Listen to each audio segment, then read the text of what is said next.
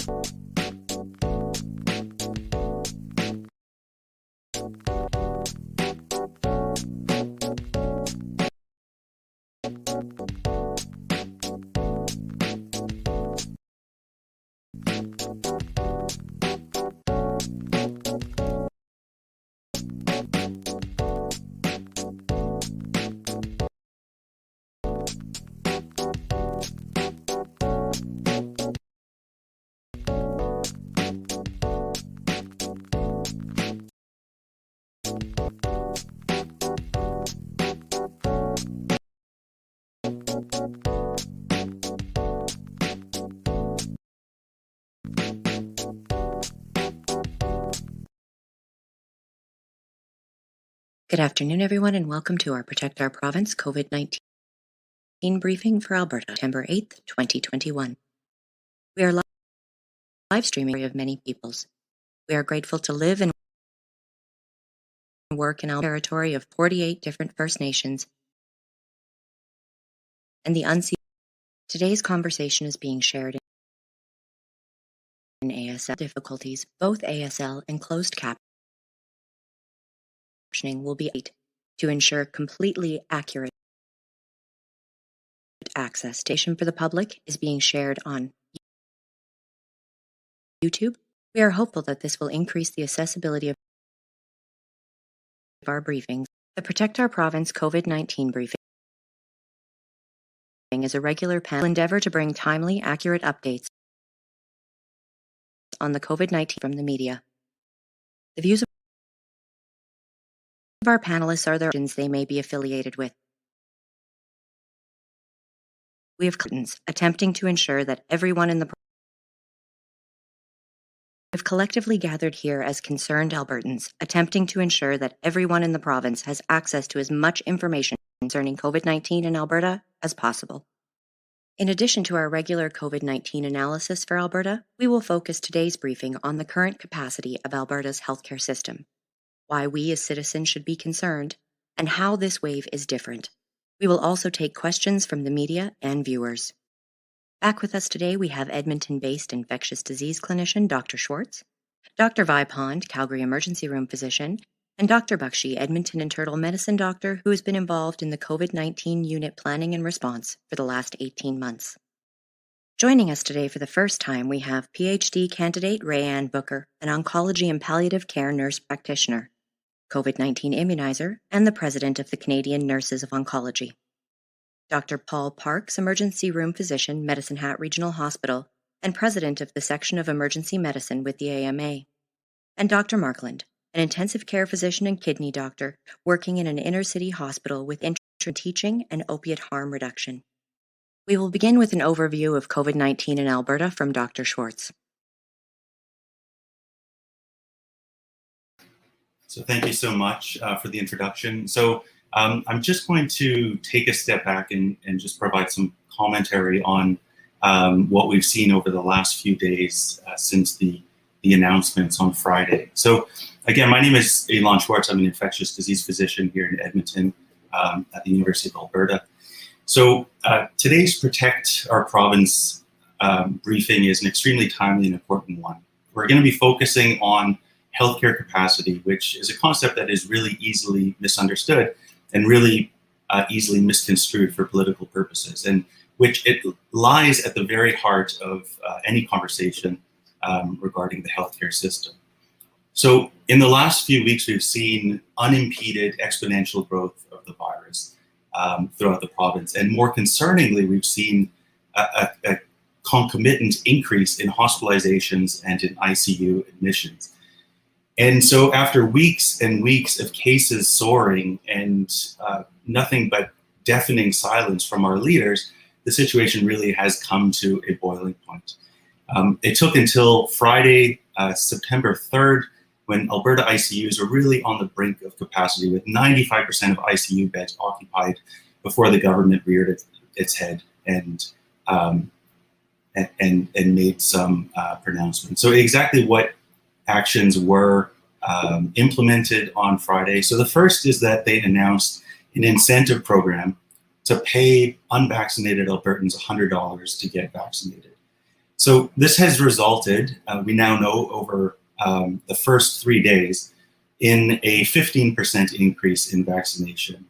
And so to put this into context, um, other provinces that have implemented vaccine passports, or in other words, requiring vaccination in order to, to go about and do things where there's large numbers of people, um, those uh, provinces have seen an uptick of over 200% in the few days after um, announcement. So really, this is a, a paltry increase. And in fact, the true effect is probably even lower because this was also around the same time that the Alberta Health Services and the City of Calgary announced uh, mandates for vaccination for their employees. So really, this hasn't had a very big effect, which is is not surprising, given that vaccine hesitancy is a very complicated issue, and so it's unlikely to be adequately addressed by sprinkling a little bit of money on the problem.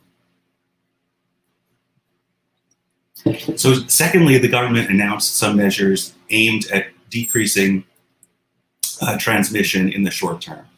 So, the first one is that there is a mask mandate that was implemented across the province, and this is something that uh, a lot of advocates, including myself, have been calling for. But as with everything, the devil is in the details, and the fact is, there were so many exceptions here that the um, potential effectiveness of this measure was severely hampered. So, for example, the mask mandate doesn't apply to, uh, to schools where we have large numbers of children from across the province coming together um, as they started school last week, uh, sitting in close proximity for several hours a day, often with poor ventilation. And inexplicably, it doesn't apply to places of worship like churches, where people are not only in pro- close proximity, but also singing. And we know that this is um, associated with very uh, efficient transmission um, of, of the virus. Um, the second step is to stop selling alcohol at 10 p.m. And so to think that this might have an effect against um, the Delta virus is really magical thinking uh, or deranged thinking. So COVID is not a vampire. It does not only come out at nighttime after 10 p.m. So it makes no sense that this would somehow um, prevent infections after 10 p.m uh, and not before 10 p.m. when, when a crowd in a, a, restaurant or a bar is packed. And so, not only that, but we know that it has been uh, unfairly implemented across the province. There have been four rodeos that were granted exceptions. Um, and so, we know, you know, these uh, belie the fact that this is much more of a political ploy than it was a meaningful um, public health intervention. And in fact, it would be better for uh, reducing transmission, for in, improving the economy, and for increasing uptake of vaccines if all these establishments were kept open, allowed to, to function as normal, but in order to access them, you had to be vaccinated, or in other words, a vaccine passport. So uh, finally, it's recommended that unvaccinated people limited their gatherings. And of course, I think we could toss this out the window. We already know that this is a group of people that have been uh, hesitant to accept public health advice. And so we have no reason to accept uh, or expect that they're going to be abiding by this this rule. And so, um, you know, although we're happy that there has been some action, in actuality, these efforts are all but meaningless. And in fact, I would argue that they are worse than doing nothing at all because now it's going to delay the government from taking more definitive action for at least two weeks. So um, it's going to be a, a while before the, uh, the, the premier and uh, the chief medical officer of health will be willing to step back and accept that these actions have failed to uh, meaningfully curb um, transmission. And uh, by that point, we're going to be in dire, dire trouble in the ICUs. And so that's going to be the topic of our conversation today. So, um, without further ado, I'm going to throw it back to um, Michelle, but I look forward to further discussion. Thank you very much, Dr. Schwartz. I am going to pass things over to Dr. Vipond to give us a look at the weekend's numbers. Hey everybody! Uh, the, as you may know, the numbers were delayed today. They're normally released at 3:30, and there was a mysterious post at around 3:30 that they will not be coming. Um, I suspect they'll be coming around 5:01, if I had to make a guess. Um, but let's look at uh, what's happened over the last uh, over the weekend. Uh, we had four days of numbers, so I'm going to try and just con- consolidate everything. The seven day average right now is 1,292 cases per day. That's a 23.8% increase week over week um, from the previous uh, Monday, which was at 1,044.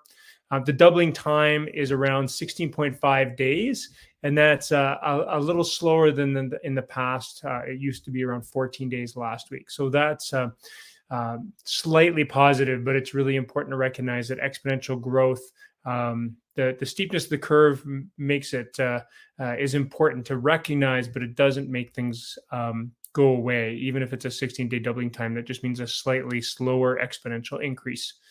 Um, positivity uh, hovering around 12%, anywhere from 12.87% as a high on Friday to 11.09% on Sunday. Um, and those are all increased uh, week over week. Um, and so that just means we're missing a lot of cases. Delta continues to dominate um, somewhere between 90 and 95 percent uh, of all the daily cases. We actually hit a record on August 30th with 95.3 percent of the cases that day being Delta. So it's just squeezing everything out. Hospitalizations. I'm I'm just going to say that there's been some very massive revisions of the numbers. I'll give you one example um, uh, just to show to show you. So if you look at the curve for the hospitalizations, it looks like it's flattening. I fully expect that curve to uh, to go back to its uh, previous slope um, once the revisions from the weekend come. And we've seen that previously with weekends and especially long weekends. But yeah, if we look at last Monday, the inpatients um, when they were first reported were 325. Um, and when they uh, uh, yesterday they were announced that last Monday's was 346. So that single day uh, had a revision of um, of uh, over um, 20 20 patients. So that's the kind of revisions we're seeing on the inpatients. I can tell you that if we're calculating um, week over week, if we just take Friday as probably our very best number. Um, the week over week increase uh, for inpatients was 55%, which is incredibly uh, scary rise. ICU numbers have generally been more reliable, um, and we uh, were at 137 um, on Monday, and that's a 29.2% uh, increase from Monday to Monday. Again, um, uh, very frightening um, increase there. Uh, finally, I just want to um, make note of the uh, incredible number of deaths that were announced over the weekend. There were 17, on averaging about four a day, uh, and this is um, what we're seeing now is more sustained uh, deaths. And every single one of those lives had a family. Every single one of those lives had loved ones that are missing them, um, and every one of those lives likely would not have been lost if they lived in a jurisdiction like Nova Scotia, which is declared COVID zero. So these, in my mind, are all preventable deaths.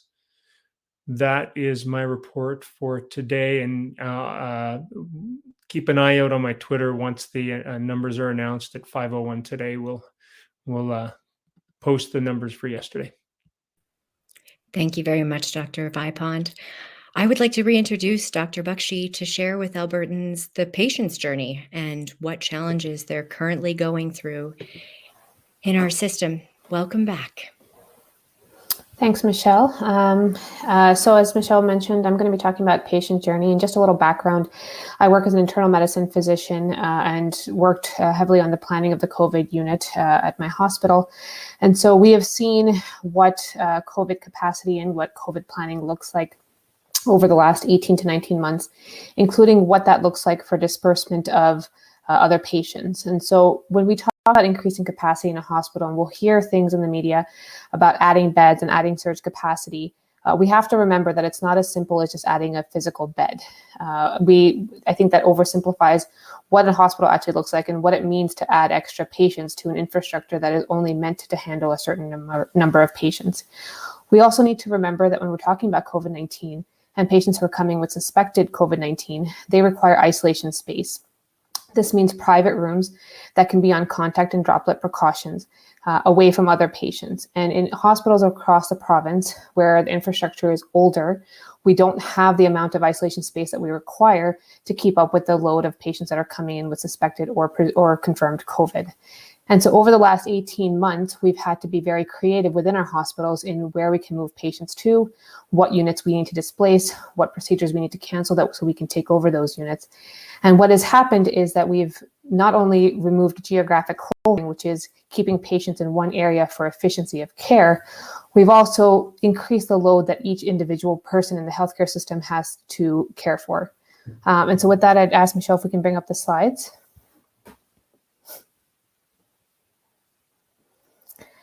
And we can go to the next slide. So I'm going to just simply talk about what a patient journey looks like. And this is regardless uh, if they have COVID or not, but this is a patient currently who would come to an Alberta hospital. So initially they may call 911, uh, depending on what the complaint is. And when they call 911, the EMS and the paramedics will arrive to assist the patient. And it can be upwards of two to four paramedics that come depending on what the complaint is. Once the patient arrives to the emergency room, they are first screened by a COVID screener prior to going into the hospital.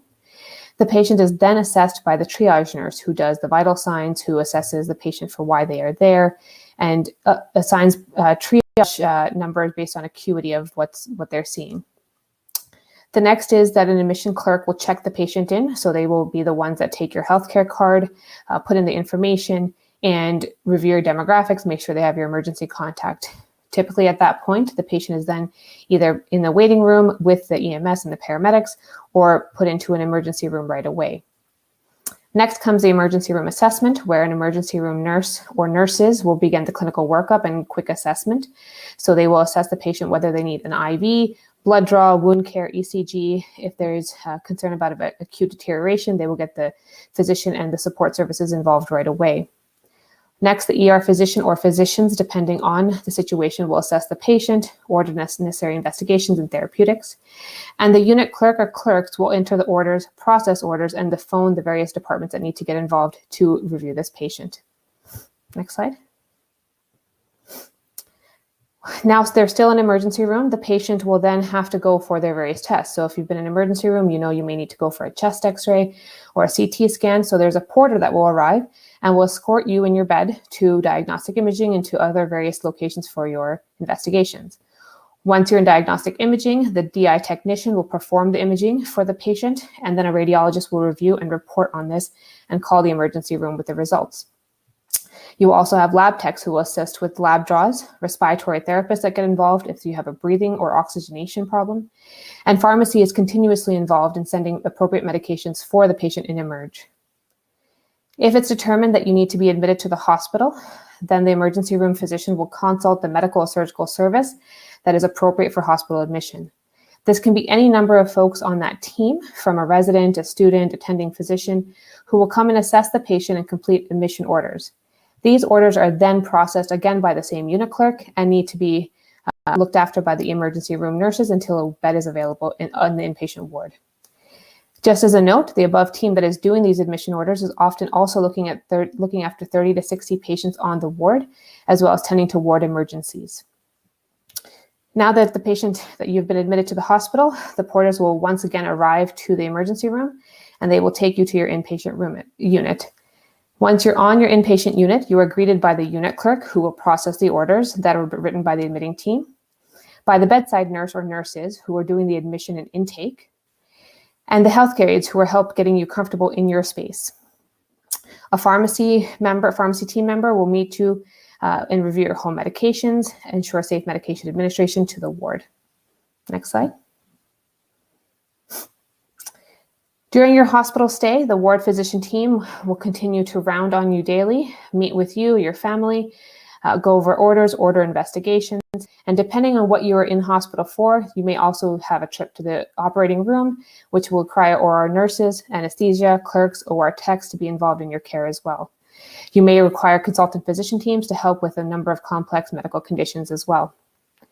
During this time, the primary team will also identify what allied health needs you need. Allied health could be anywhere from physiotherapists, therapy assistants, occupational therapists and assistants, uh, speech language pathology, social work, dietitian, transition coordinator, wound care nurse, spiritual care, respiratory therapist, nurse educator, and food services. So a lot of people are involved in the day-to-day care of this patient. If there's an unfortunate situation where uh, you deteriorate and you require escalation of therapy, you may be visited by the rapid response or emergency response team, which can consist of an ICU nurse, a respiratory therapist, as well as the ICU physician and fellows and residents. Next slide. Uh, hopefully, we are able to discharge you home in a stable uh, condition. And if you are going to be going home, you'll be probably met by the transition services or transition coordinator. Sometimes they're called discharge coordinators social work. You will also have liaison with home care and community service to ensure that the discharge is safe. And we also don't want to forget environmental services who are critical to each step of this journey. So when you are leaving each area of the hospital, environmental services make sure the room is completely cleaned, decontaminated, and ready for the next patient to come in. So why did I talk about this patient journey? Because I think it's very, very important when we talk about hospital capacity, it's not just a bed. For a single patient, you can see that some patients may need all of those people that I just uh, talked about to make sure that their stay is safe, appropriate, and healthy. Human resources are an important component of hospital capacity. And on average, you need four nurses per bed to make the bed active, meaning that for a bed to be something that we can use, you need to have a number of staff uh, available to be able to uh, make that bed active. That's just nursing. And we talk about all of the other people that are involved in the care. And so I think when we talk about where we at right now, where we are right now, and we talk about how we are overwhelmed and over capacity, it is because the human resources piece of it is not something that we can scale up easily. And right now, we are not even operating at the baseline human resource capacity that we need for the number of patients that we need. This is due to burnout. This is due to uh, people being redeployed elsewhere. And so, right now, to be able to upscale to what we need to meet the volume of admissions that we're seeing, we just do not have the people. What this will end up looking like is increasing nursing to patient ratios, uh, unable to staff certain units, closure and cancellations of more procedures. Thank you, Michelle. Thank you very much, Dr. Bakshi. Next, I would like to bring on Dr. Parks. Um, it is the first time that our panel has had a physician from the South Zone. I'm very excited about this, actually. Dr. Parks is here to share his expertise on how access block, which I can honestly tell you, I am not entirely certain what that means, um, affects all Albertans. Dr. Parks, thank you very much for joining us. Hi there. Thanks, thanks everyone. Uh, so yeah, I'm a emerged physician down in Medicine Hat Regional Hospital. Uh, I worked up at the U of A for a long time as well, so I know the academic centers and the regional centers uh, but I, I want to kind of briefly just give a bit of an overview of why we're all talking about access block, what that is, and, and ICU capacity, why you're hearing a lot about that. And really, the key piece is that all of those, you just saw a patient journey and how many connected pieces there are for a patient to go through the acute care system. While all of those pieces are so intertwined and interconnected in the acute healthcare system that if you affect one piece, it will trickle down and affect multiple other pieces. And so one of the big reasons in COVID-19 that you hear, keep hearing about um, ICU capacity as, as an example, and then emerge overcrowding as a trickle from that is that Uh, when ICU when ICUs get full, the sick patients have to stay in the emerge department for longer because they can't get up there, or when the wards get full, they have to stay in the emerge departments for longer. And so then um, all those undifferentiated people in the waiting room have to wait longer in order so that they can get uh, into the emergency department and get care. And one of the things that happens a lot is if you have sick patients that aren't in the right place at the right time. So a critically ill ICU patient, for example, that's in the emerge department, our emerge departments are often um, staffed to have uh, one to four nursing care, for example, meaning a nurse might take care of four patients at a time, uh, or one to six, or so a lot of times when you have a one to one really sick patient, that really affects how the emerge can flow um, and and how overcrowded that crowded that becomes because we couldn't get those sick patients into the hospital or up into the ICU. And then why is it called access block? Well, because when the emerge departments get difficult like that, where we can't see people in a timely manner, then you have to start talking about um, you know, kind of disaster planning type things where you have to end up canceling elective surgery so you can increase capacity, or you have to cancel endoscopy and cancer care and, you know, even sometimes even pediatric care uh, because the nurses in pediatrics have to be re- repurposed to go take care of COVID patients. So it trickles all the way through and each one becomes a bit of a vicious cycle. And so and then on top of that you will also have when the emerge departments and the bigger centers are full then the regional centers and then down the rural centers. They can't take uh, care of t- can't uh, transport their sick patients from the smaller centers into the into say medicine hat. So we may get someone from brooks or or smaller. They can't do that anymore um, and so that impacts the care in those in those rural areas, and it may take away family physicians that have to take care of the sick patients there. So that access block is is is kind of describing how interconnected everything is, so that one piece like our ICUs overfilling with critically ill COVID patients and non-COVID patients will impact lots of patients uh, throughout the entire system. And so just to give everyone a real quick picture, if I picture it painted a typical emerge department of 40 beds and every one of those beds has a patient in it right now and there's say 20 30 patients in the waiting room waiting to be seen everyone can picture that if they've been into an emergency. So then you take a sick patient who has covid who needs to go on a breathing machine um, but the hospital's full and the ICUs are full. Well, that will take uh, that will take some of the emerge staff and the team and all those people that were mentioned before occupy a lot of their time. But then add in all of a sudden now you have that next uh, motor vehicle collision and really sick trauma patient that has to come in and be put on a breathing machine and and life support and maybe be stabilized and sent to the emergency department all of a sudden now you you see that that's going to cycle where if we can't get those patients stabilized and out to the right places it's going to take up more resources so that people have to wait longer and longer in the waiting room. And then of course where that trickles out which is you can think now that the small emergency doc or family doc that's working in a really small community has a really sick patient with COVID that's deteriorating and wants to transfer that patient into the busy emerge department. And so space has to be made to bring that patient in from a rural area. Transport has to be organized provincially. We have to look where should it go.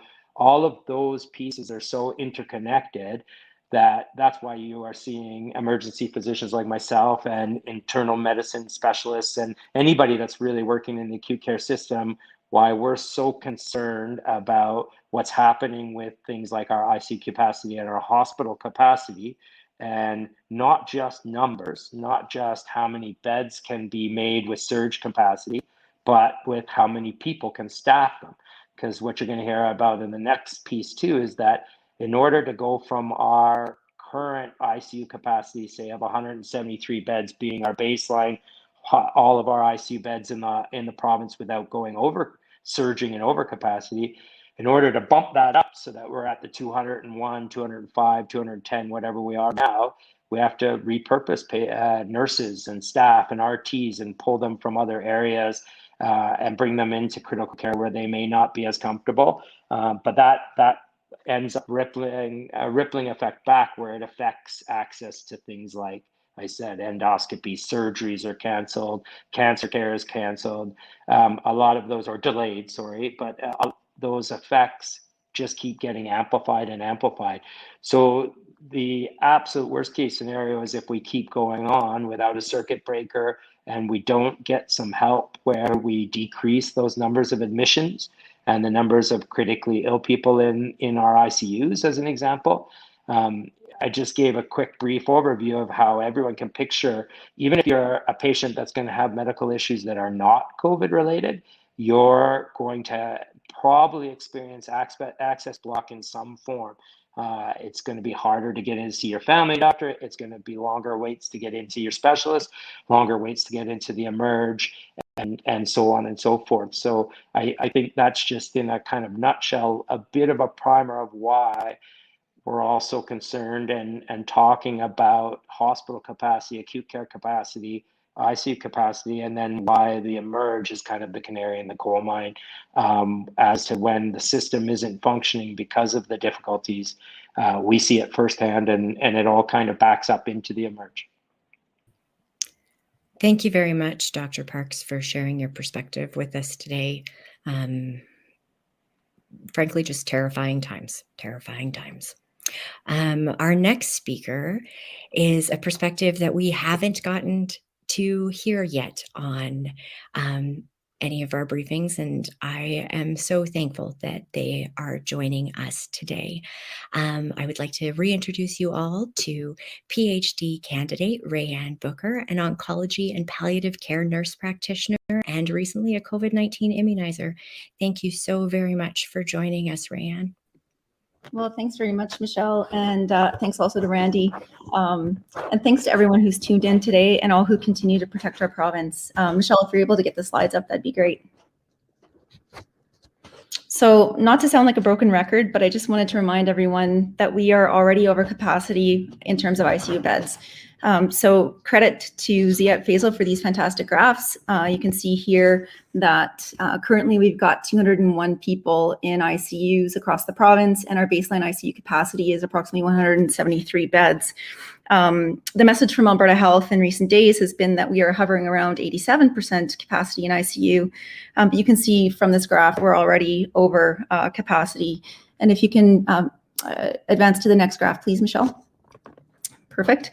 Um, so here's another graph to show where we might be in just a week's time. The curve, it's the linear uh, vertical line here, uh, not linear, sorry, a vertical line almost. Um, the, it's depicting what may happen uh, with COVID only. So, so this line right here is showing what's happening with COVID. Uh, it's not capturing any of the other reasons why people might need IC, ICU care. And while it is possible to scale up capacity, um, as Dr. Bakshi and uh, Dr. Parks have already discussed, it may come at a cost. Next slide, please. So for some context, this report uh, from the Canadian Institute for Health Information, or CIHI, on ICU care in Canada was published in 2016. These tables show the top 10 medical and surgical conditions among ICU patients.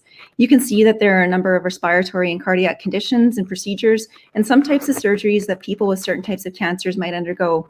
Notably missing from the tables, of course, is COVID. Uh, but I just want to make the point that there are many other reasons why someone might require ICU care, and these reasons haven't stopped during the pandemic. Next slide, please.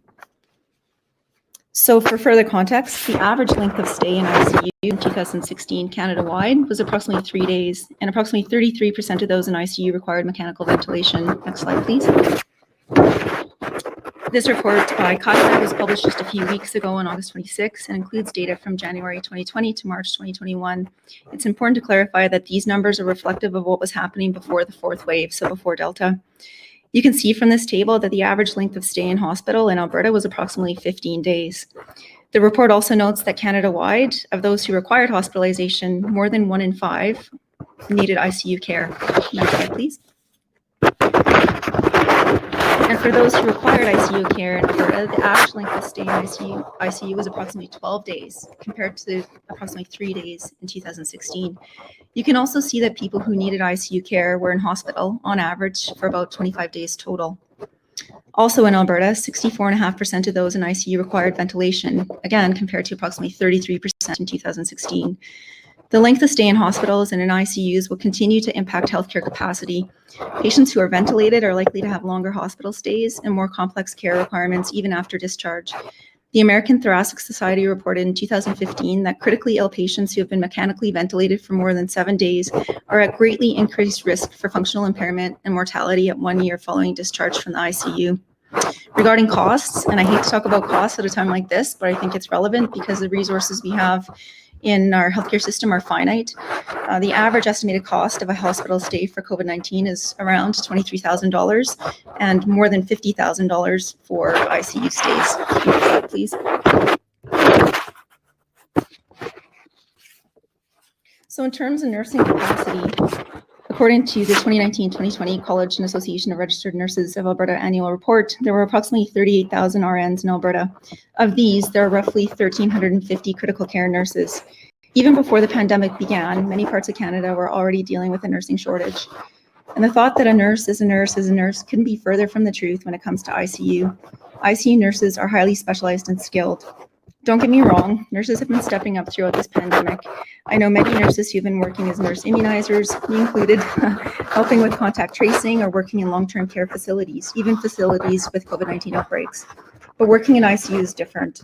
Personally, I'm not sure how useful I would be in an ICU. I worry that I would actually add to the workload of the ICU nurses.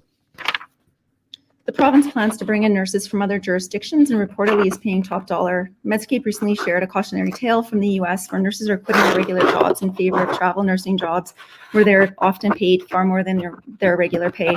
This has led to some tense working environments where travel nurses working alongside regular nurses are sometimes paid more than double what the regular unit nurses make. Imagine how well this will go over in Alberta, where nurses are facing imminent wage rollbacks.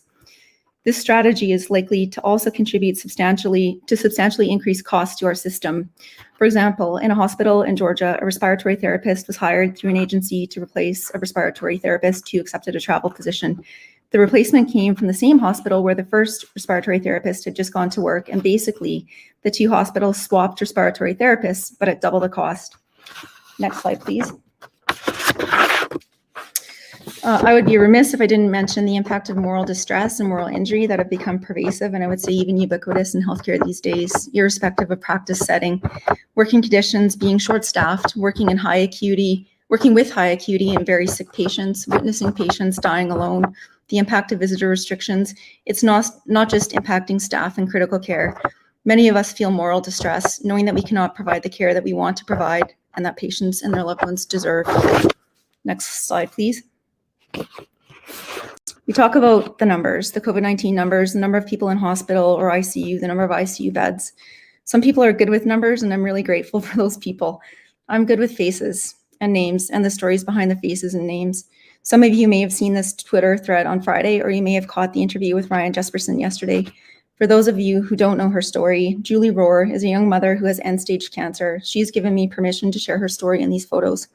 She tweeted on Friday Hi, Alberta. I'm an end stage cancer patient dealing with some of the most difficult decisions I'll ever make. I have to get my lung drained in order to breathe. Doc wants me to come to a hospital ER to do the procedure, but hospital ERs have COVID outbreaks. Uh, can you advance, please? I'm trapped. If I get Delta, these lungs are done for. They wouldn't even treat based on my condition. Do you see how this works? COVID vaccine deniers are getting my bed. The one I need to survive a little longer with my children and puppy. Here they are. Next slide, please healthcare capacity is not only about COVID. Oh, and these are Julie's parents and her beautiful family. A full hospital means that someone who gets in a car accident might not might have to be transported to the next nearest hospital and may lose precious time that might mean the difference between life and death. A full hospital means that people with treatable, even curable conditions may not receive the timely care they need. Please get vaccinated. Please continue to mask. Please limit gatherings. And please always be kind. Thanks. Thank you very much, Nurse Booker, for sharing all of that with us today. Um, I cannot begin to rationalize or imagine the dis- dissatisfaction, disillusionment, discomfort, every single nurse in this province is feeling at this moment in time. And I think it has been really valuable for all of us and everyone at home to have a look at that perspective. So thank you so very much. It is with great pleasure that before we go to a couple of questions, I get to introduce Dr. Markland. We haven't had the opportunity today to hear from an ICU physician, but we've heard a lot about ICUs. Um, how's it going over there, Dr. Markland? Uh, we uh, we're living every day like it was our best one. Uh, uh, first of all, I'd like to thank Dr. Brooks for uh, some of the insight into what's going on in ICU. I I come uh, a little unprepared. We've been busy. Uh, I had some great slides, but most of them uh, bring up topics that are a little painful.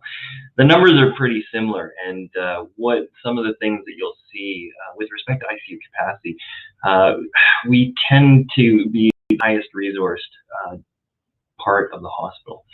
Uh, and as a result, uh, when ICU flexes up, everybody else uh, has to donate uh, their energy and resources to us. Uh, in the past several waves, that was a lot easier because uh, we had goodwill and we also had the reassurance that this would go away with vaccinations. We had very clear direction that way. Uh, we also had great moral imperative. These these nurses uh, and the assistance that they got from uh, all of our allied health, healthcare professionals were spectacular people. We're really in it to win it.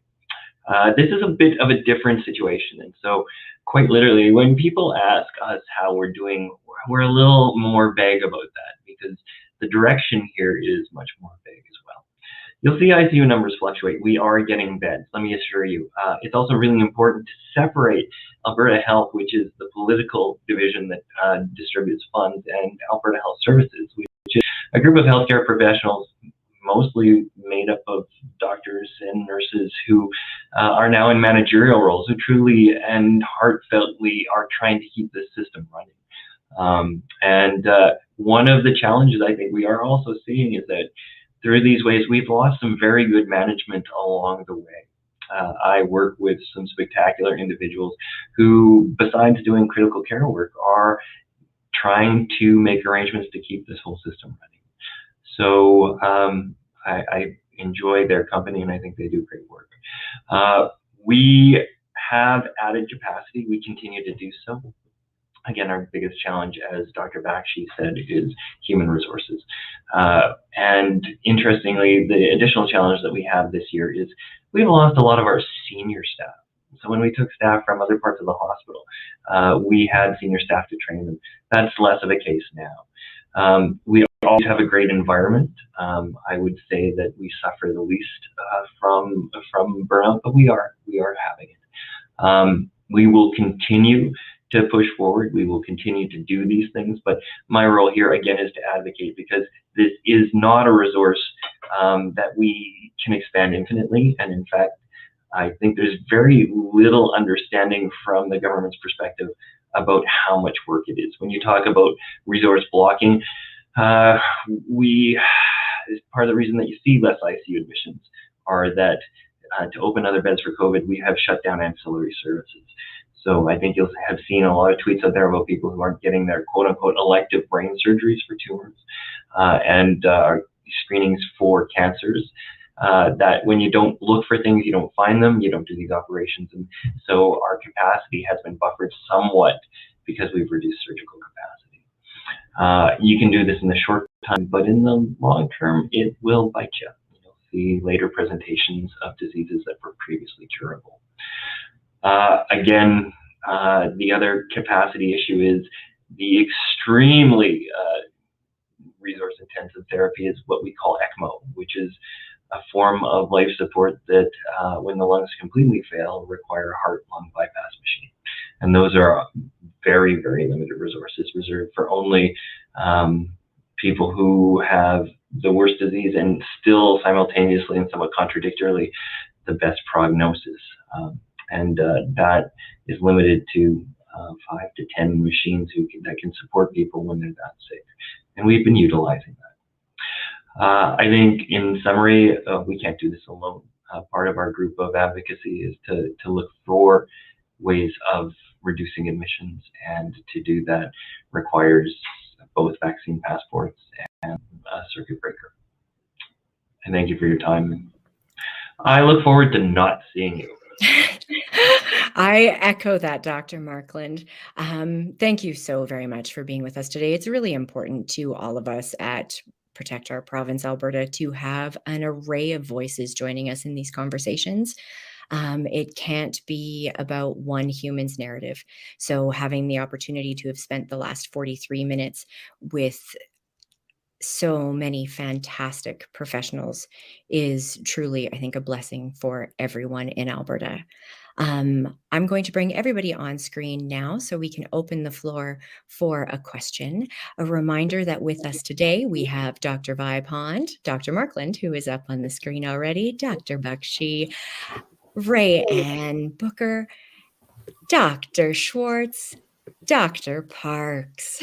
Welcome back, everybody.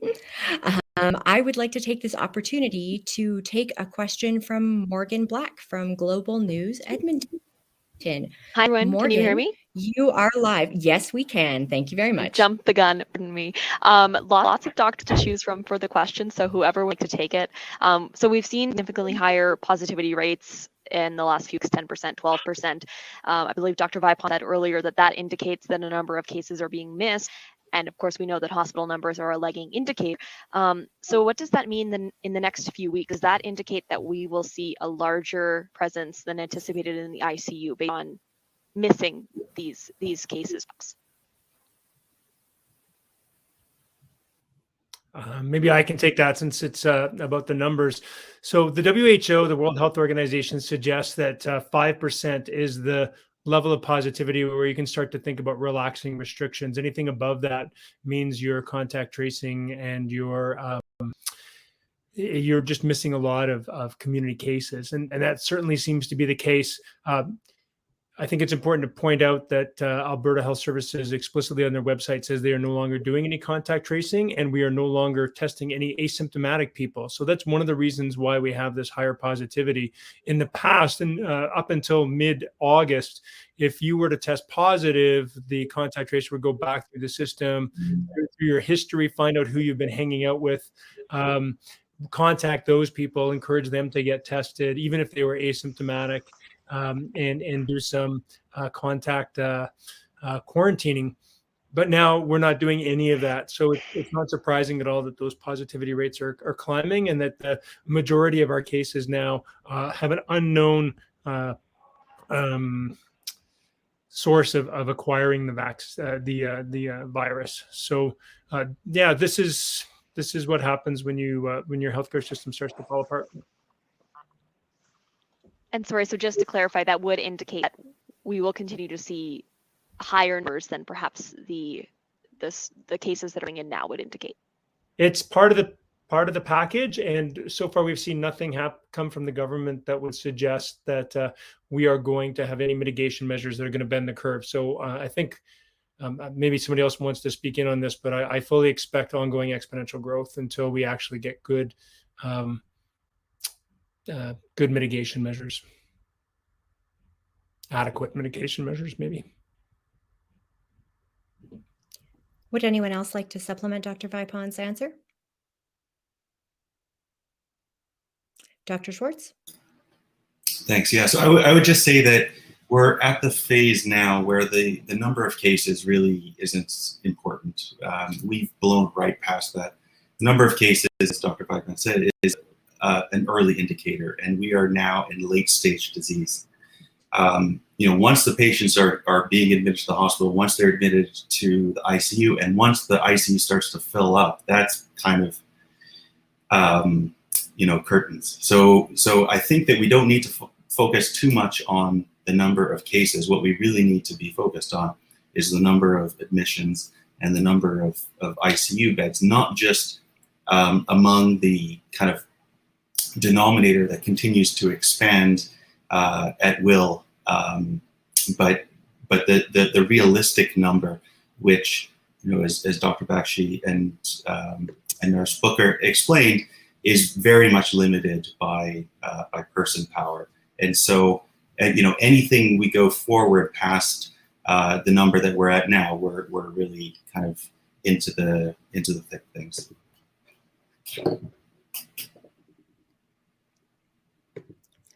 Morgan, do you have a follow up? I do, and um, a little bit off topic then, going back to kind of hospital capacity. So we know that increased beds, eh, you need increased bodies, and then that lead to the cancellation of more surgeries, higher patient ratio. Um, what comes after that? What's the next indicator of, of a hospital under stress?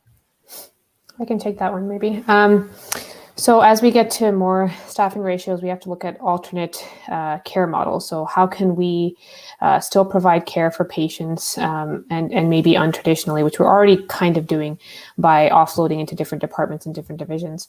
Uh, some of those things may look like off-site care. So we've talked about um, you know the Kaye Clinic in Edmonton, other places, uh, the tent at, at, Peter Lougheed. Those are the type of scenarios where we'll have to start looking at can we move uh, our more stable patients out to areas that traditionally we wouldn't provide hospital care and free up some space in the hospital. Um, and if we if we expand to that and we run out of space there, uh, I truly don't actually know what the next step is, except that we have to start looking at are we providing care that we can can do in the hospital to the right patients. Yeah, if I if I can add, uh, so I think the other part you have to think about that we hope we don't ever get to is critical triage. Uh, so triage is something I didn't touch on too much in terms of that's trying to sort out what's the next patients to see uh, and the next patient to care for and what resources to use for them. We do have a policy developed that may look at uh, making decisions where if our resources are overwhelmed, we'll have to choose that some people may not get the critical care or the extended care uh, that they would have got if the system wasn't overwhelmed. Um, but just to put it in perspective too, I hope we never get there and we're all working so we don't. Uh, but some of those resource de- decisions are difficult already in some of the regional centers and smaller centers, for example, when a number of patients come in, there have already been decisions about who gets the OptiFlow, which is a higher flow oxygen um, when when a hospital only has a certain number of them. Uh, thankfully, we've been able to temporize and get people to other places before things get um, get uh, difficult but those kind of decisions are already facing us a little bit. Um, and then, of course, now if we're hearing things about oxygen shortages or some of those medicine supplies now, there are some medicines that we use for COVID that are in shortage. So uh, I think we hope we never get to critical triage, but there, with with increasing numbers and increasing difficulty with capacity, uh, we will be as a system have uh, forced to have to make some of those uh, very difficult triage de- decisions. Morgan, do you feel like that answers your question? Yes, that was very thorough, everyone. Thank you so much for taking my question. Thank you very much for joining us. Before we say goodbye for today, um, the one question that I wanted to take from our viewers, there have been many, um, but this one came up a lot, was how close are we to needing those field hospitals again? From the one that was set up at the Butterdome to the one that was at the Peter Lougheed in Calgary, do, are they even still there? Are people where? Where are people going to go? Uh, I could take that one as well. Um, and obviously, I don't speak for HS and I don't know all of the internal planning that is going on. Uh, but I know that uh, we've started preliminary discussions about where are we going to put patients uh, if there's no more space uh, at the end at the hospital. Um, and again, when we talk about that, we also recognize that if we're having trouble staffing our current inpatient units and our inpatient hospitals, we're going to run into the same problem with staffing uh, these extra spaces in the community. So we may need them and we may have needed them a week ago. Uh, but the reality is, is we have to look at where are resources needed the most right now. The resources are needed the most in the ICU. Uh, we're working very hard uh, within all the units in the hospital uh, between canceling surgeries and those kinds of things to make sure that the ICU continues to remain to uh, be able to add capacity to upscale capacity. Um, but I, I, believe that plans are already being discussed to look at those alternate sites and see how we can staff those. Uh, it's obviously not something that anybody wants to do, uh, and I think it's going to be very challenging to staff those honestly. And so we need to continue to work at, with how can we work within our capacity in the system. So, I guess on a final note before we say goodbye, I would love to bring you guys up one at a time and one sentence as to how we can help. Um, even if it happens to be the same sentence out of all six of your mouths, I strongly believe that everybody hears things differently, and the clearer and more transparent we can be, the faster we'll find our way out of this. So I'm just going to bring you up one at a time and give us citizens at home something, please, that we can do to help you. Thanks. I'll keep my papers away from the mic this time. Sorry about that, everyone. I didn't realize that was an issue. Um, I would say, as I said already, please get vaccinated. Please continue to mask. Please limit gatherings. Please be kind. And if you know of somebody who's vaccine hesitant or has questions, there are lots of great resources. COVID 19 Resources Canada has um, uh, some resources for the vaccine hesitant. So I would direct people to those to encourage them to get vaccinated. Thanks.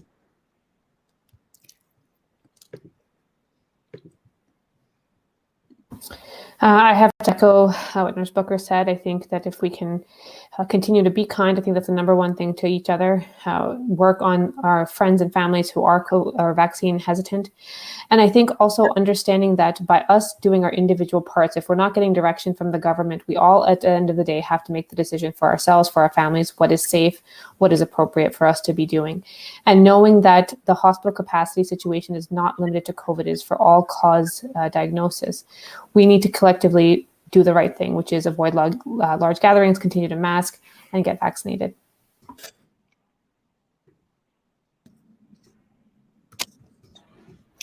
So uh, we've heard a lot about the uh, the crunch in the ICU, how, how our system really is under strain, and, and we've also heard to emphasize that this is not just for COVID patients. Of course, it's the COVID patients that are putting the strain on the system, but patients with any sort of ailment, whether surgical or medical trauma, etc., um, that require ICU care are, um, are are at risk of not being able to receive the the care that we would consider to be standard in this province. And so I would um, implore everybody. Obviously, this this may not need to be said, but you know, if ever you wanted to stay out of the ICU, this is the time. Um, you know, if you need hospital care, uh, come to the hospital. We'll look after you. Please don't don't put it off. Don't delay it, but don't take unnecessary risks. Stay off the road, off the highways as much as you can. Don't go skydiving or do anything silly. Uh, and um, maybe time to, to, to put away your motorcycle for a little bit.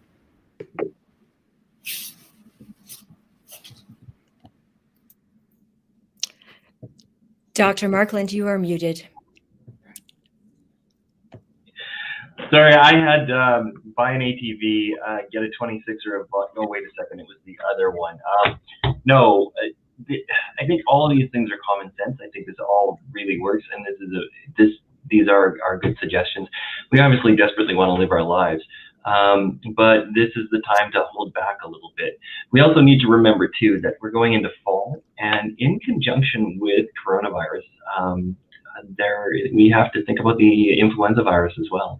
Uh, we're not certain what our flu season is going to be like, uh, but when the flu shot comes around, that is a that is a palpable thing that you can step up for and uh, advocate for with people who may also be vaccine hesitant for that reason as well. So yeah, those uh, continue masking, um, reduce uh, interactions if possible. Still enjoy your family when you're double vaccinated. You deserve that, uh, and uh, let's continue to get through this together.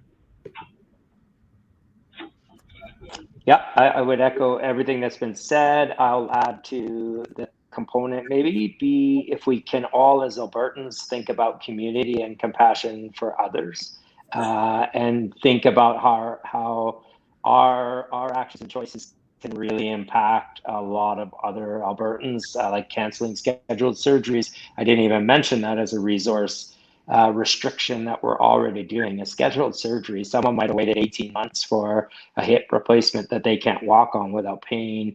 Um, so, but I, and and you know, I would just extend that to be like what, what you know, wearing masks, getting vaccinated, do those things to help others, uh, but it also, you know, maybe try to be a little bit. Um, uh, thoughtful about the difficulties that this is probably causing for tons of other peoples and just uh, other Albertans. And just a shout out to all of the healthcare uh, allied professionals that are really struggling and morale is low and fatigue is high. Maybe be kind of patient and kind with them as well.